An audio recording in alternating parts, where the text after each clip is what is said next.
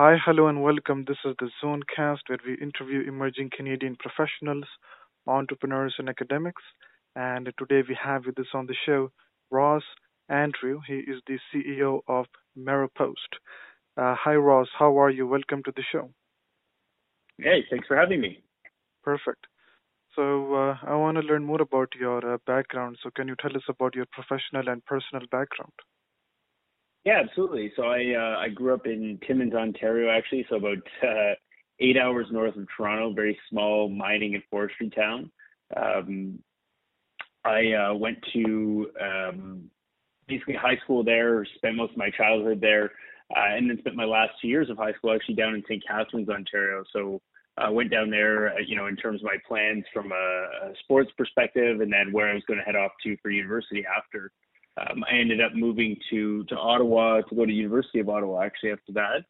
And um, while I was there, actually, that's where I started my my professional career. So I got into the the tech space through uh, a family friend, starting off in sort of a a um, you know inside sales role uh, and what have you, doing uh, cold calling and lead gen and and so on and so forth.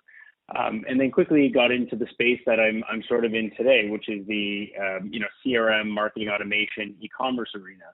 Um, there was a, a, few different companies in in Ottawa at the time that were succeeding in that um, area, and essentially we uh, uh, you know grew from a, a, sales perspective within the first uh, 12 months from an inside sales rep to become the director of sales uh, at a company called Campaigner. Um, and then I went off to uh, another company after that, which was I guess you could say more in the mid market based out of Minneapolis. Um, while I was there, you know, that's when I really decided I wanted to to start Maropost. So the focus became, um, you know, not only kind of building a, a product with a strong support uh, uh, kind of uh, implementation, but also from an innovation perspective. There wasn't a lot of innovation happening in the marketing automation space back then. So um, I partnered with a development engineer or, or gentleman out of uh, out of India, and we've we've managed to to grow the company from there. And so over the last uh, you know seven years, give or take, um, since starting Maropost, we, we've gone from uh, you know a, a three hundred thousand dollar company to a, a thirty million dollar company in in a pretty short time. Wow. So yeah, yeah. Maropost is certainly an interesting venture. So can you tell us more about Maropost and the different products and solutions that you offer? Yeah, for sure. So Maropost started off as a, an email marketing platform or an email service provider, uh, which was really focused on uh, you know mass email uh, marketing automation, um, and again, you know, being able to target uh, customers with specific messaging, be able to target specific personas and so on.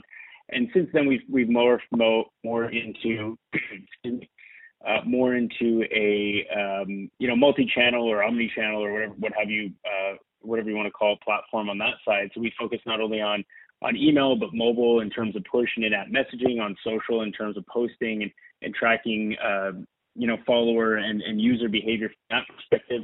Get into customer or user acquisition as well. So uh, you know, being able to target individuals who visit uh, our customer sites and, and send messaging to them to, of course, get them to subscribe or get them to purchase products. Um, we also, again, of course, get into the marketing automation side, which is probably uh, still the most powerful section of the application. So again, targeting your users at a one-to-one level uh, based on the products they're looking at, what you're looking to sell them, what kind of content you're looking to share uh, with them. Um, so that was kind of a, a key focus um, in terms of the growth on that side. Now, since then, um, we've mer- you know kind of moved on as well into the uh, the B2C CRM space. So it's a popular term right now, B2C CRM being, uh, you know, focusing on individual customers, but in more of the commerce space versus the B2B aspect. So understanding what they're buying, what they're looking at, what they're clicking on, uh, what their interests are, of course, as well, and and of course how to convert them into, uh, you know, customer subscribers and so on as well. So we've really uh, kind of expanded the uh, the landscape that we focused on um, in the last uh, you know two or three years or so as well. And so we, we have uh, essentially you know two I guess you could say platforms or two channels that we focus on. And the, as I said, the first one is the marketing side of things, then the other side uh, today is the commerce. And, and of course, in the future, we plan to uh, to continue to expand that as well. Mm-hmm. So, what are some of the uh, big clients uh, that you have? Uh, so, Golden State Warriors, Mercedes Benz would be up there, Livestrong, uh, Shop.com would be another. So, we, we certainly focus though on a broad uh, you know, kind of view of customers in terms of, um, you know, what they're looking for. Not not just the enterprise client base, but also, you know, big focus on the, the mid market, and then in some cases uh, the SMB space, depending on on the needs of the client. Mm-hmm. That's uh, pretty amazing. And um, so, as as you were uh, suggesting, the company has uh, grown uh, uh, quite a lot substantially since its inception.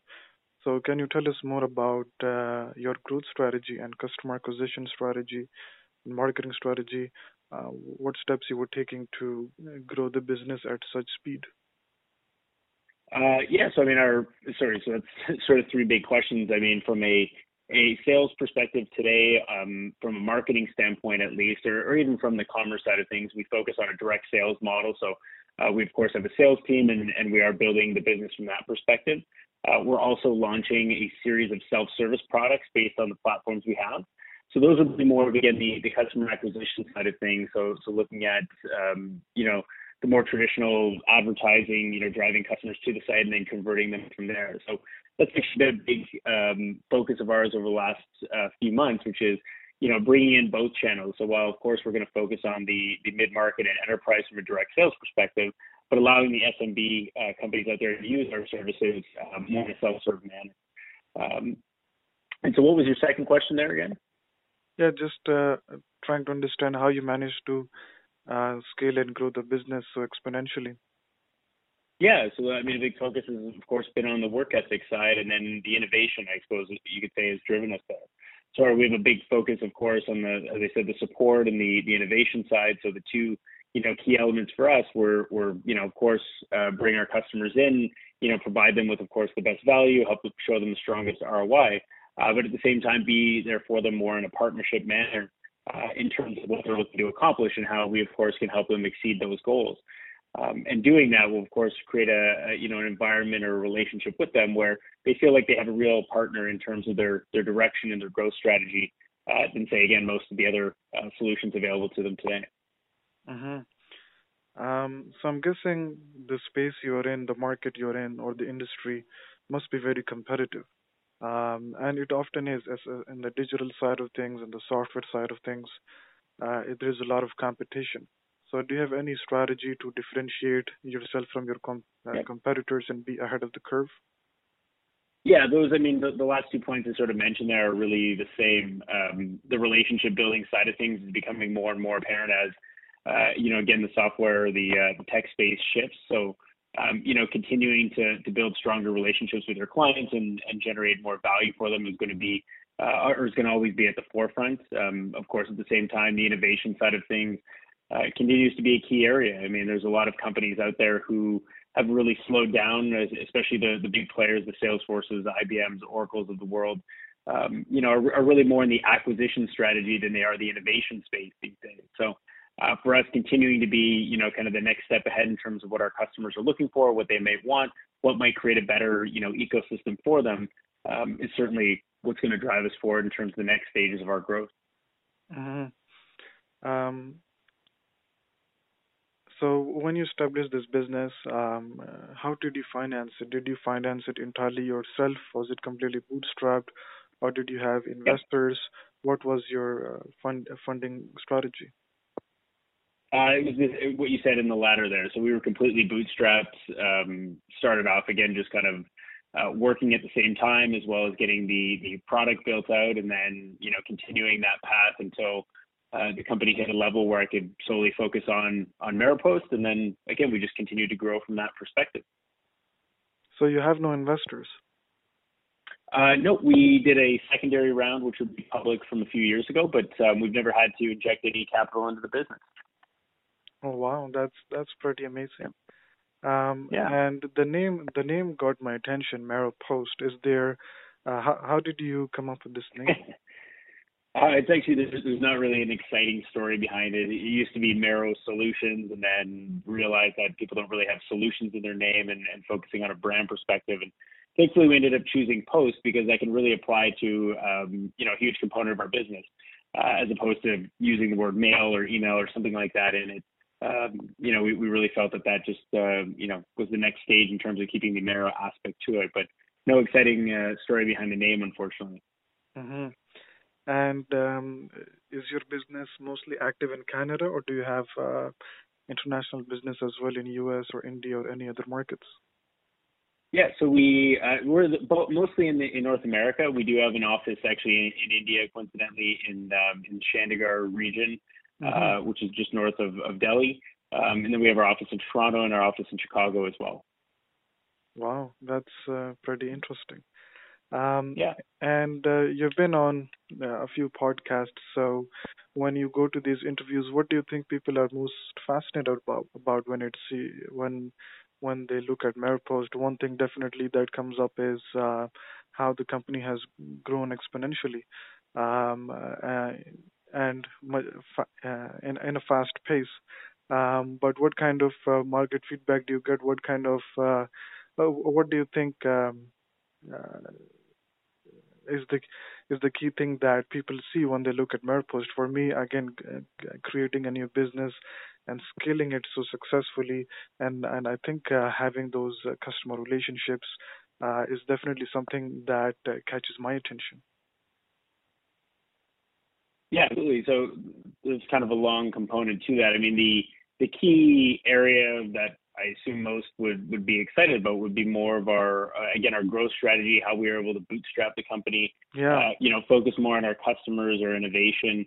You know, a lot of companies get into it with just the grow, grow, grow by all means necessary. You know, that's not always the best case. And um, you know, I, there's a lot of you know kind of failures, or I guess you could say the industry is littered with you know with the failures today because they focus more on that, you know, kind of that common, you know, blueprint or or um, or process where you know go out and raise five or ten or twenty million dollars, you know, burn through that, and then raise another, you know, round of, five, ten, ten, twenty million dollars, and then keep doing that, and then uh, you know, in hopes of some point, you know, hitting a a, a large, uh, you know, or sizable valuation and exiting the business from a sale perspective, or you know, less so recently, but you know, going public and I, I found that there's you know there's a little bit too much of that in the in the technology space these days. There's not enough of you know, or not enough individuals, um, or too few individuals, I guess you could say, uh, going out there and wanting to just build a, build a really great business, right? And sort of focus on that in terms of, uh, you know, building an organization, building a product that people want to, you know, kind of want to use, obviously want to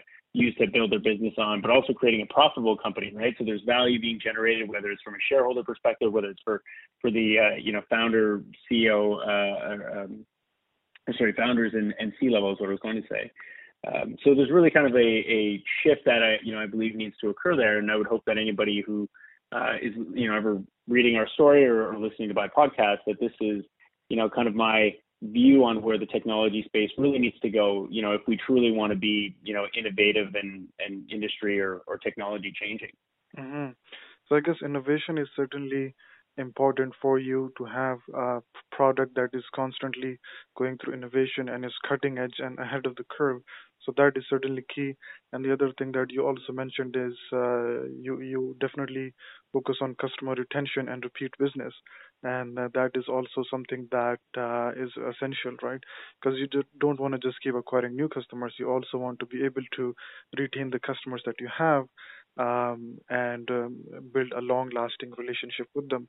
How how how do you manage your customer relationships? How do you um, uh, how what do you do to have a good customer relationship?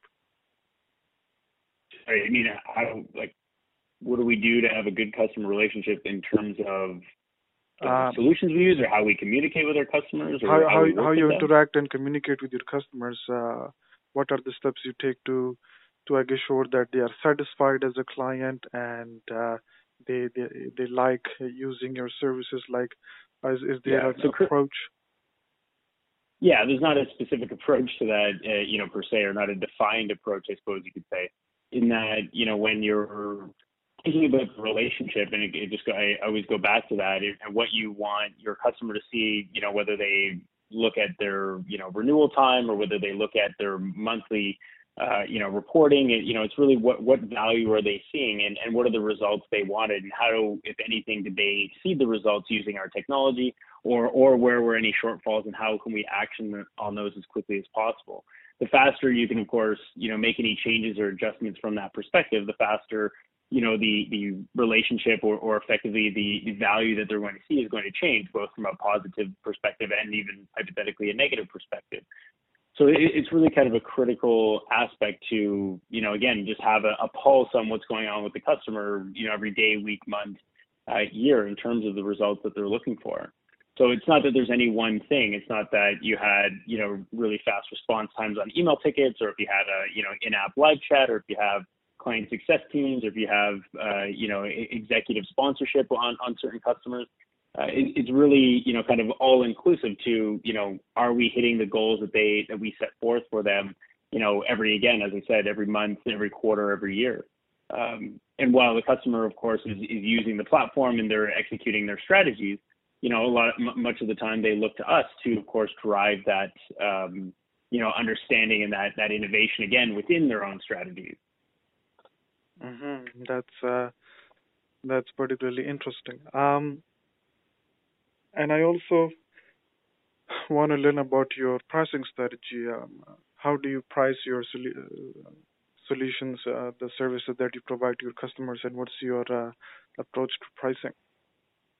Yeah, so there's a couple different models. Of course, on the self-service side, we have different packages that people can choose from. You know, from a uh, I'll use an example. If they're using our transactional email service um, called called Relay, actually, they can go in and choose the level of service they want based on how many emails they need to uh, to send out per month. If they're using our marketing automation solution, it's a combination of functionality of how many messages they send in a given uh, again month or, or quarter or year, as an example there.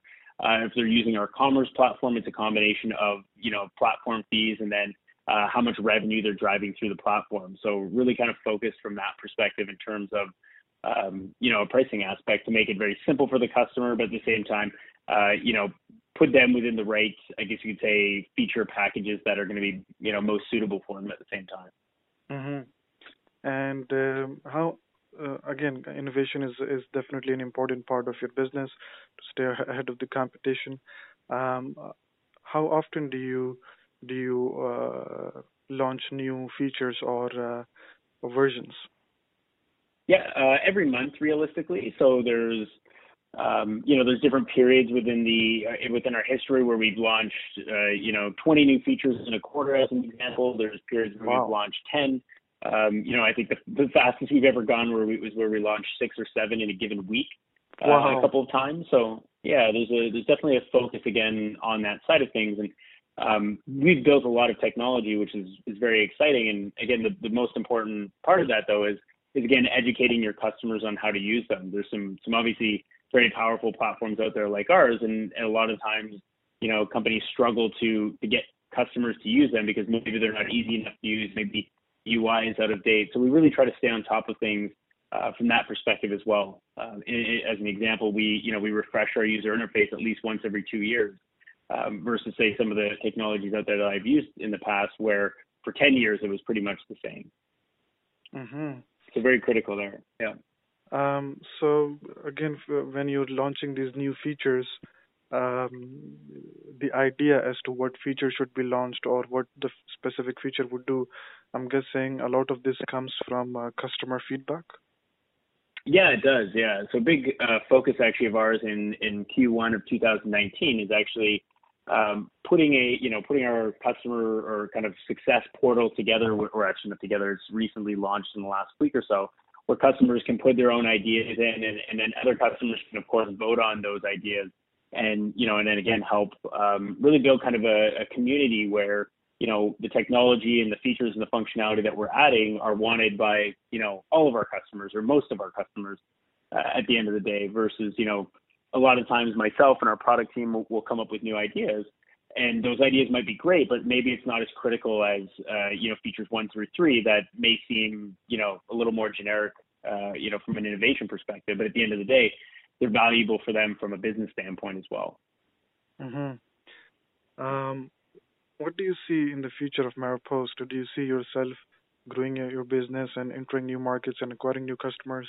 or do you see yourself um, getting acquired by a big uh, giant uh, data uh, or cloud company? Um, what do you see in the horizon? Yeah, so for, from our standpoint, the goal has never been to be acquired by another organization. Of course, that could happen. Anything could happen in the, in the, tech space these days, but um, it's certainly again been focused on building more of an organization. So going back to what I was saying, you know, covering some major uh, you know, technology points within an organization, marketing, of course, being one, commerce, you know, and sales and support being another, uh, maybe finance in the future being being uh, an additional aspect. Uh, really, again, focusing more on that that overall uh, service offering that you know a lot of companies are trying to buy their way to, as I said before as well. Um, you know, our, our, focus is certainly on that front, and if that front brings us to a point of you know maybe the, the company going public because that makes most sense from a a, a you know a partner, an investor, and a and a future growth perspective, then then that's most likely the road we'll we'll go down. But um, really, you know, who knows what could happen over the next few years. Mm-hmm. That's um, quite amazing. Well, Ross, it yeah. has been uh, very nice speaking with you and learning about uh, Maropost. It is certainly an interesting venture, and uh, uh, thank you so much for taking the time to be on the show. No problem. Thanks so much for having me. And if again you have anything else you want to cover, just let me know. For sure. And uh, listeners, I hope you enjoyed this particular episode. If you want to learn more about Maropost, you can visit your website, maropost.com. And thank you so much for listening to Zonecast and stay tuned for more episodes.